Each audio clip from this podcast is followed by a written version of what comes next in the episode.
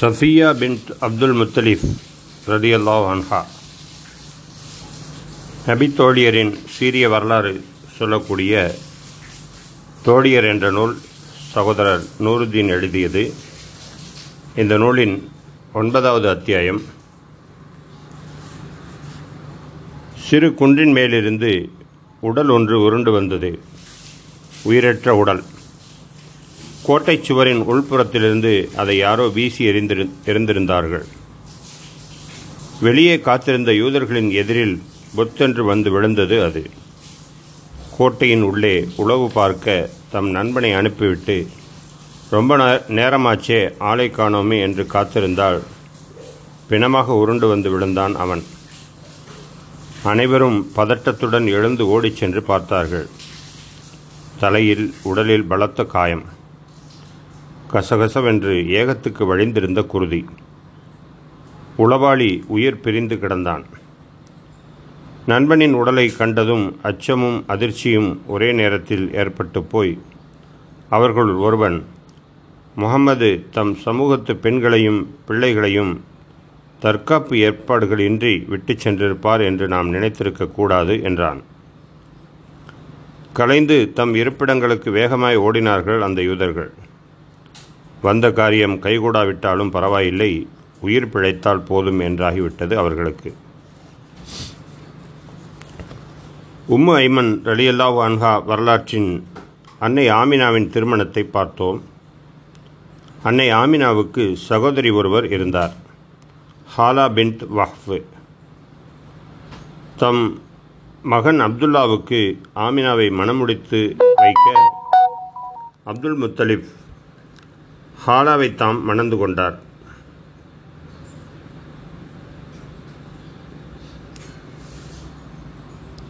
ஏறக்குறைய ஒரே காலத்தில் இவ்விருவரின் திருமணங்கள் நடைபெற்றதாக வரலாற்று குறிப்புகள் தெரிவிக்கின்றன.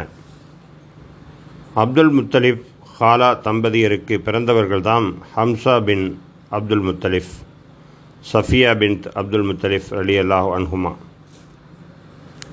வீரமும் தீரமும் பொதுவான அம்சங்களாய் தோழர்கள் மத்தியில் அமைந்திருந்த ஒன்றுதான் என்றாலும் இந்த இருவருக்கும் முறையே ஆண் சிங்கம் பெண் புலி என்பன சிறப்பு பெயர்களாய் ஏற்பட்டு போயின. சற்று குழப்பமாய் தோன்றினாலும் சில உறவு முறைகளை இங்கு சுருக்கமாய் தெளிவுபடுத்திக் கொள்வோம்.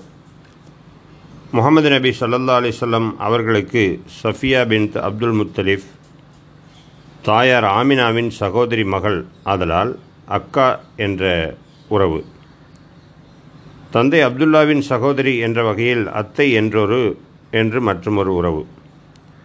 ஆனால் அரபியரின் வழக்கப்படி அப்துல் முத்தலிஃபின் வாரிசுகள் என்ற அடிப்படையில் சஃபியா அலிலாவன்ஹா நபி அவர்களின் அத்தை என்ற உறவு முறையிலேயே வரலாற்றில் அறியப்படுகின்றார். இரண்டு வயது மூத்த அத்தை. சஃபியாவுக்கு முதல் திருமணம் ஹாரிஸ் இப்னு ஹர்ஃப் என்பவருடன் நடந்தது. ஹாரிஸ் யார் என்றால் குறைஷி குலத்தின் பெரும் தலைவர்களுள் ஒருவராய் திகழ்ந்தவரும் அன்னை உம்மு ஹபீபா முவாவியா ரலியல்லாஹு அன்ஹுமா ஆகியோரின் தந்தையுமான அபு சுஃபியான் இப்னுல் ஹர்பின் சகோதரர்.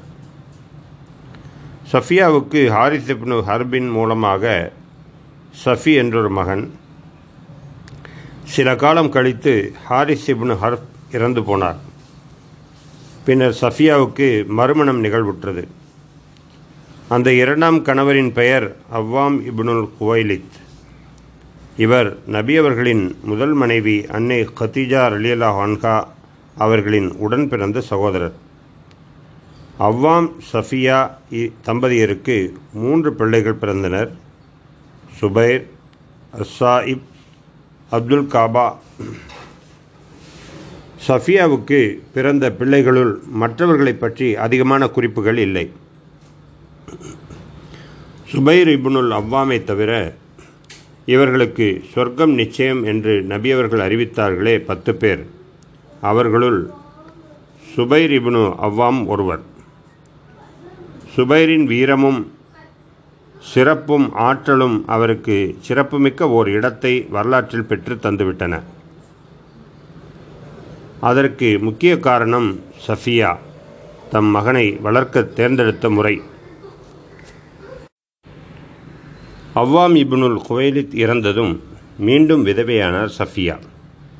அப்பொழுது சுபைருக்கு பாலப்பருவம். மிக மிக கடுமையான ஓர் எளிய வாழ்க்கைக்கு சுபைரை பழக்கப்படுத்தி வளர்க்க ஆரம்பித்தார் சஃபியா. அந்த மகனை ஒரு வீர திருமகனாய் மாபெரும் போர் வீரனாய் உருவாக்க வேண்டும் என்று ஒரு தீர்மானம் அவருக்கு ஏற்பட்டு போயிருந்தது. அதை ஒரு தவம் போல செயல்படுத்தினார் சஃபியா. கடுமையான ஆபத்தான செயல்களை கொடுத்து இதை செய்து முடி என்றுதான் கட்டளை. அதை நிறைவேற்றச் சொல்லி ஊக்கப்படுத்துவார் தாய். அதில் சுபேருக்கு ஏதேனும் தயக்கமோ அச்சமோ தென்படுகிறதென்றால் பலமாய் அடிவிடும் சிறுவனாயிற்றே ஏதும் விளையாட்டு பொழுதுபோக்கு இருந்தது. அம்புகளை சீவி கூர்மைப்படுத்துவது விற்க விற்களை சரி செய்து போன்றவைதான் சுபைரின் விளையாட்டுகள். இராணுவ பயிற்சி போல சுபைருக்கு பயிற்சிகள் நடைபெறுவதைக் கண்டு அவரின் மாமன்களில் ஒருவர் எதற்காக இப்படி கரடு முரடாய் மகனை வளர்க்கிறாய்? அன்பு புகட்ட வேண்டிய தாய் இப்படி போட்டு அடிக்கலாமா? என்று கடிந்திருக்கிறார். குறைஷிகள் மத்தியில் கவிதையும் பாட்டும் சிறப்பம்சம் இல்லையா? பதிலாக கவிதை வந்தது. தோன்றும் வெற்று சினங்கொண்டு ஈன்றவன் மகனை அடிப்பேனா? ஈன்று புறந்தந்த என் மகனை சான்று வென்று வர அடிக்கிறேன். படை நடுங்கும் மாமன் பெயர் கூறவே நடைபழகு என்றே அடிக்கின்றேன். விடை கொடுத்தனுப்பும் களம் கண்டு படை வெல்ல அடித்து வளர்க்கிறேன். பாசமற்ற கொடூரத்தனமில்லை சஃபியாவிடம். குறிப்பிட்ட ஒரு நோக்கம் இருந்தது. அதில் தெளிவு இருந்தது. அதற்குரிய பயிற்சி முறையே வளர்ப்பு முறை என்றாகிவிட்டது. இராணுவத்திற்கு பயிற்சி அளிப்பது என்று முடிவான பின்னர் நிலா காட்டி சோறு ஊட்டினால் சரிப்படாது என்று புரிந்து வைத்திருந்தார் தாய்.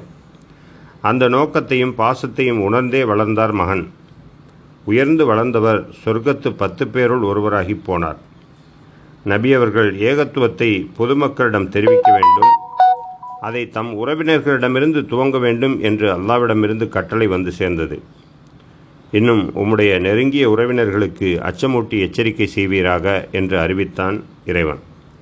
அதன் அடிப்படையில் தம் பாட்டனார் அப்துல் முத்தலிப் வகையிலான உறவினர்களை அழைத்து அவ்வப்போது பிரச்சாரம் செய்ய ஆரம்பித்தார்கள் நபி அவர்கள். ஒரு நாள் ஆண் பெண் முதியவர் இளையவர் என அனைவரும் ஒன்று திரட்டி அவர்கள் மத்தியில் நபி அவர்கள் எழுந்து நின்று உரையாற்றினார்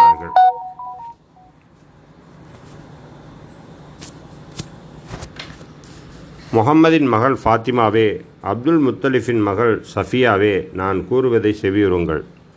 அல்லாவின் தீர்ப்பிலிருந்து உங்களை எல்லாம் காப்பாற்றும் சிறப்பு எனக்கு எதுவும் இல்லை. என்று துவங்கி ஏகத்துவம் தம் நபித்துவம் ஆகியவற்றை எடுத்துச் சொல்லி இஸ்லாத்தை ஏற்றுக்கொள்ள அழைப்பு விடுத்தார்கள். சிலர் மட்டும் ஏற்றுக்கொண்டனர்.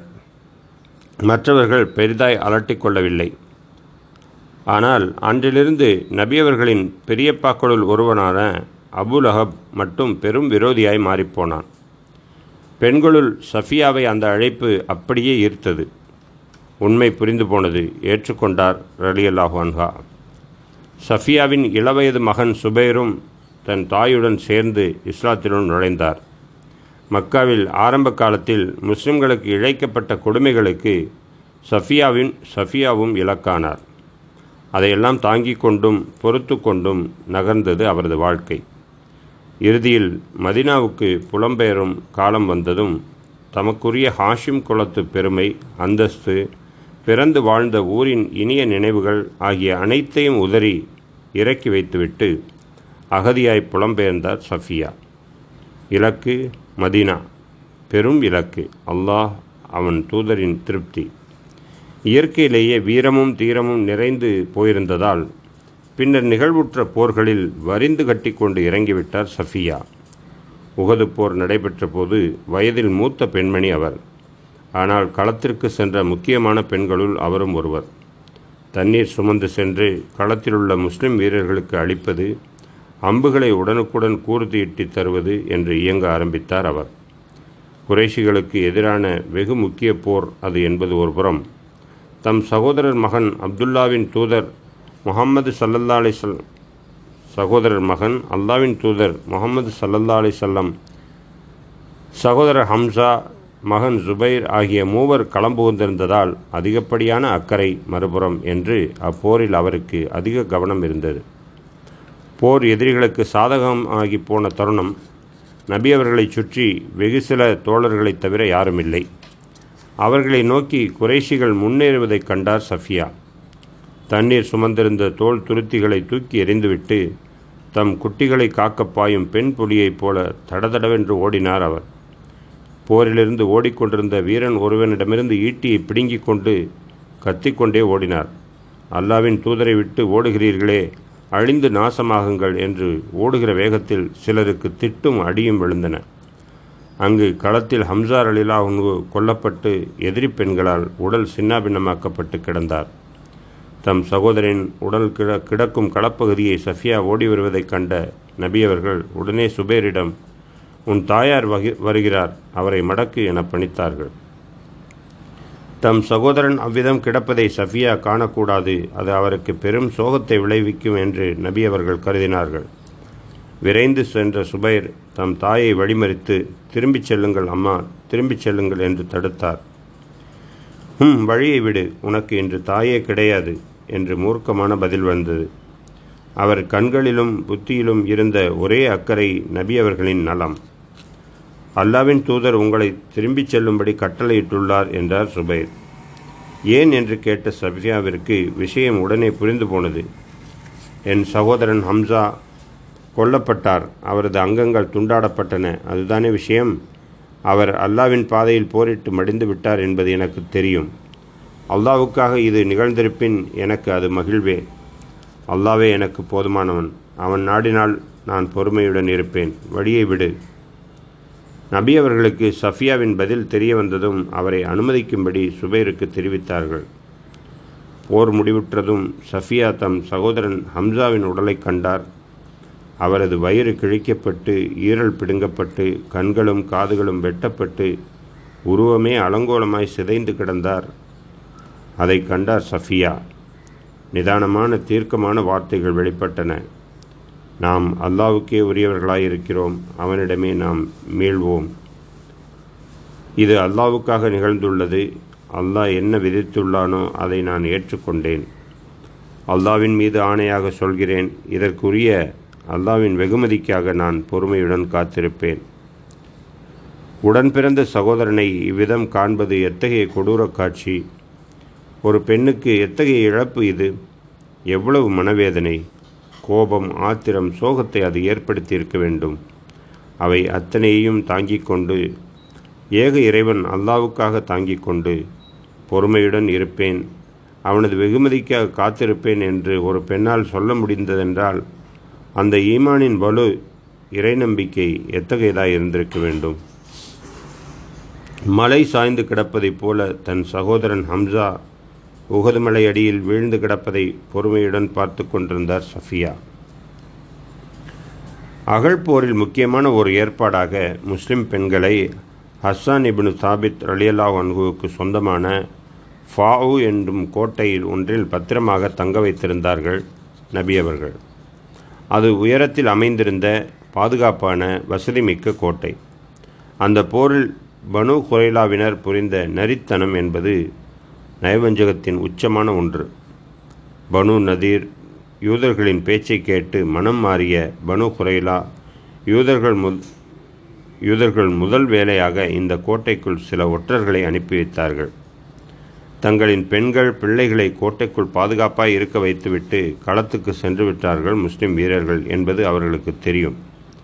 இங்கு முஸ்லிம் பெண்களுக்கு பாதுகாவலாய் ஆண்கள் யாரும் இருக்க மாட்டார்கள் என்பது பனு குரைலா யூதர்களின் யூகம். அது சரியான யூகமும் கூட. எனவே முஸ்லிம் பெண்களுக்கு அங்கு தொந்தரவு அளிக்க ஆரம்பித்து விட்டால் அங்கு களத்தில் ஆட்டத்தை எளிதாக கலைத்து விடலாம் என்று நயவஞ்சக யூத மூளை திட்டமிட்டது. அந்த கோட்டையை நெருங்கி வேவு பார்க்க ஆரம்பித்தனர் சிலர். அதிகாலை நேரம் பதுங்கி பதுங்கி சென்று கொண்டிருந்த ஒருவனின் நிழலை பார்த்துவிட்டார் அந்த கோட்டையில் தங்கியிருந்த சஃபியா. ஆரவம் எழுப்பாமல் அதை கவனிக்க ஆரம்பித்தார். அவனது நடமாட்டத்தை கொண்டே அவன் எதிரிகளின் ஒற்றன் என்பது எளிதாய் தெரிந்தது. பாதுகாப்பாய் அமைக்கப்பட்டிருந்த வேலிகளுக்கு அருகே ஊர்ந்து வந்த அவன் உள்ளே யார் இருக்கிறார்கள்? என்பதை நோட்டமிட ஆரம்பித்தான். அவன் யூதன் என்பதும் எதற்கு இங்கு நெருங்கி வந்துள்ளான் என்பதும் சடுதியில் புரிந்து போனது சஃபியாவுக்கு. பனு குரைலா யூதர்கள் நபியவர்களுடன் செய்திருந்த ஒப்பந்தத்தை முறித்து விட்டார்கள் என்று சஃபியா தன தமக்குள்ளே முணுமுணுத்தார். குறைஷிகளின் கூட்டணி படையினருக்கு இவர்கள் உதவப் போகிறார்கள். இங்கோ பாதுகாவலுக்கு முஸ்லிம் ஆண்கள் இல்லை. நபியவர்களும் தோழர்களும் அங்கு எதிரிகளை எதிர்கொண்டு நிற்கிறார்கள். பெண்கள் பாதுகாவல் இன்றி இருப்பதை இந்த ஒற்றன் தெரிந்துவிட்டால் யூதர்கள் திரண்டு வந்து நம்மை தாக்கி அடிமைப்படுத்தி விடுவார்கள். அது முஸ்லிம்களுக்கு பேரிழப்பு ஆகிவிடும். தமக்கு தாமே பேசியவர் உடனே காரியத்தில் இறங்கினார். தலையைச் சுற்றி மேலாடையை இறுக கட்டிக்கொண்டார் இடுப்பு உடுப்பை வாராமல் பலமாய் கட்டினார். ஆடை விலகிவிடாமல் இருக்க அந்த பாதுகாப்பு அடுத்து நீண்ட தடித்த வேல்கம்பு ஒன்றை தம் தோளில் ஏந்தி கொண்டார். மெதுவாக மிக கவனமாக சப்தம் எழுப்பாமல் கோட்டையின் கதவை லேசாக திறந்து அதன் பின்புறம் மறைந்து நின்று காத்திருந்தார். இதையெல்லாம் அறியாமல் தன் முடிவை நோக்கி பதுங்கி பதுங்கி வந்தான் அந்த யூதன். போதுமான அளவு நெருங்கிவிட்டான் என்பதை கணித்தார் சஃபியா. அவ்வளவுதான். அடுத்து மின்னல் வேகத்தில் ஒரு பாய்ச்சல். தமக்குள்ள அத்தனை பலத்துடன் அந்த யூதனின் மண்டையில் ஒரே போடாய் போட்டார். குரல் எழுப்பக்கூட அவனுக்கு வாய்ப்பு இருந்ததா என தெரியவில்லை. மடங்கி தரையில் விழுந்து சரிந்தான் அவன். சரமாரியாக அவனை குத்தினார் சஃபியா. அவன் நிச்சயம் இறந்து விட்டான் என்று தெரிந்ததும் தான் குத்துவது நின்றது. இந்த உளவாளியின் நண்பர்களும் வந்திருப்பார்கள் வெளியில் காத்திருப்பார்கள் என்பதை யூகித்த சஃபியா அடுத்து என்ன செய்வதென்று யோசித்தார். அபாரமான யுக்தி தோன்றியது. உயிருடன் உள்ளே வந்தவன் பிணமாய் வெளியே சென்று விழுந்தால் அது எதிரிகள் மத்தியில் என்ன தாக்கத்தை ஏற்படுத்தும் என்பதை அவரால் யூகிக்க முடிந்தது. கோட்டை சுவரின் உட்புறமிருந்து அந்த பிணம் வெளியே வீசப்பட்டது. சிறு குன்றின் மீது மேலிருந்து அது உருண்டு வந்து வெளியே காத்திருந்தார்களே யூதர்கள் சிலர். அவர்கள் இருந்த பகுதியில் பொத்தென்று வந்து விழுந்தது. கோட்டையின் உள்ளே உளவு பார்க்க தம் நண்பனை அனுப்பிவிட்டு ரொம்ப நேரமாச்சே ஆளை காணோம் என்று காத்திருந்தால் பிணமாக உருண்டு வந்து விழுந்தான் அவன். அனைவரும் பதட்டத்துடன் எழுந்து ஓடிச் சென்று பார்த்தார்கள். தலையில் உடலில் பலத்த காயம். கசகசவென்று ஏகத்துக்கு வழிந்திருந்த குருதி. உளவாளி உயிர் பிரிந்து கிடந்தான். நண்பனின் உடலை கண்டதும் அச்சமும் அதிர்ச்சியும் ஒரே நேரத்தில் ஏற்பட்டு போய் அவர்களுள் ஒருவன் முகமது தம் சமூகத்து பெண்களையும் பிள்ளைகளையும் தற்காப்பு ஏற்பாடுகள் இன்றி விட்டுச் சென்றிருப்பார் என்று நாம் நினைத்திருக்கக்கூடாது என்றான். கலைந்து போய் தம் இருப்பிடங்களுக்கு வேகமாய் ஓடினார்கள் அந்த யூதர்கள். வந்த காரியம் கைகூடாவிட்டாலும் பரவாயில்லை. உயிர் பிழைத்தால் போதும் என்றாகிவிட்டது அவர்களுக்கு. தமக்குள் சுரந்த வீரத்தை பாலாகவும் சொல்லாகவும் செயலாகவும் தம் மகனுக்கு ஊட்டி வளர்த்த வீரத்தாய் அவர். தம் குலத்திற்கே நாசம் ஏற்படும் தருணம் வந்துவிட்டால் அவரது செயல்பாடு எப்படி இருக்கும்? அகழ்போரின் அத்தியாயங்கள் இந்த வீரச் செயலை பத்திரப்படுத்தி கொண்டன. முஸ்லிம்களின் எதிரியை தனி ஆளாக கொண்ட கொன்ற முதல் பெண் என்ற பெருமை பெற்றவராக நீண்ட காலம் வாழ்ந்து ஹலீஃபா உமரிபின் ஹத்தாபின் காலத்தில் மரணமடைந்து ஜன்னத்துல் பக்கி மையவாடியில் நல்லடக்கம் செய்யப்பட்டார் சஃபியா பின் அப்துல் முத்தலிஃப் ரலி அல்லாஹ் அன்ஹுமா ரலி அல்லாஹ் அன்ஹா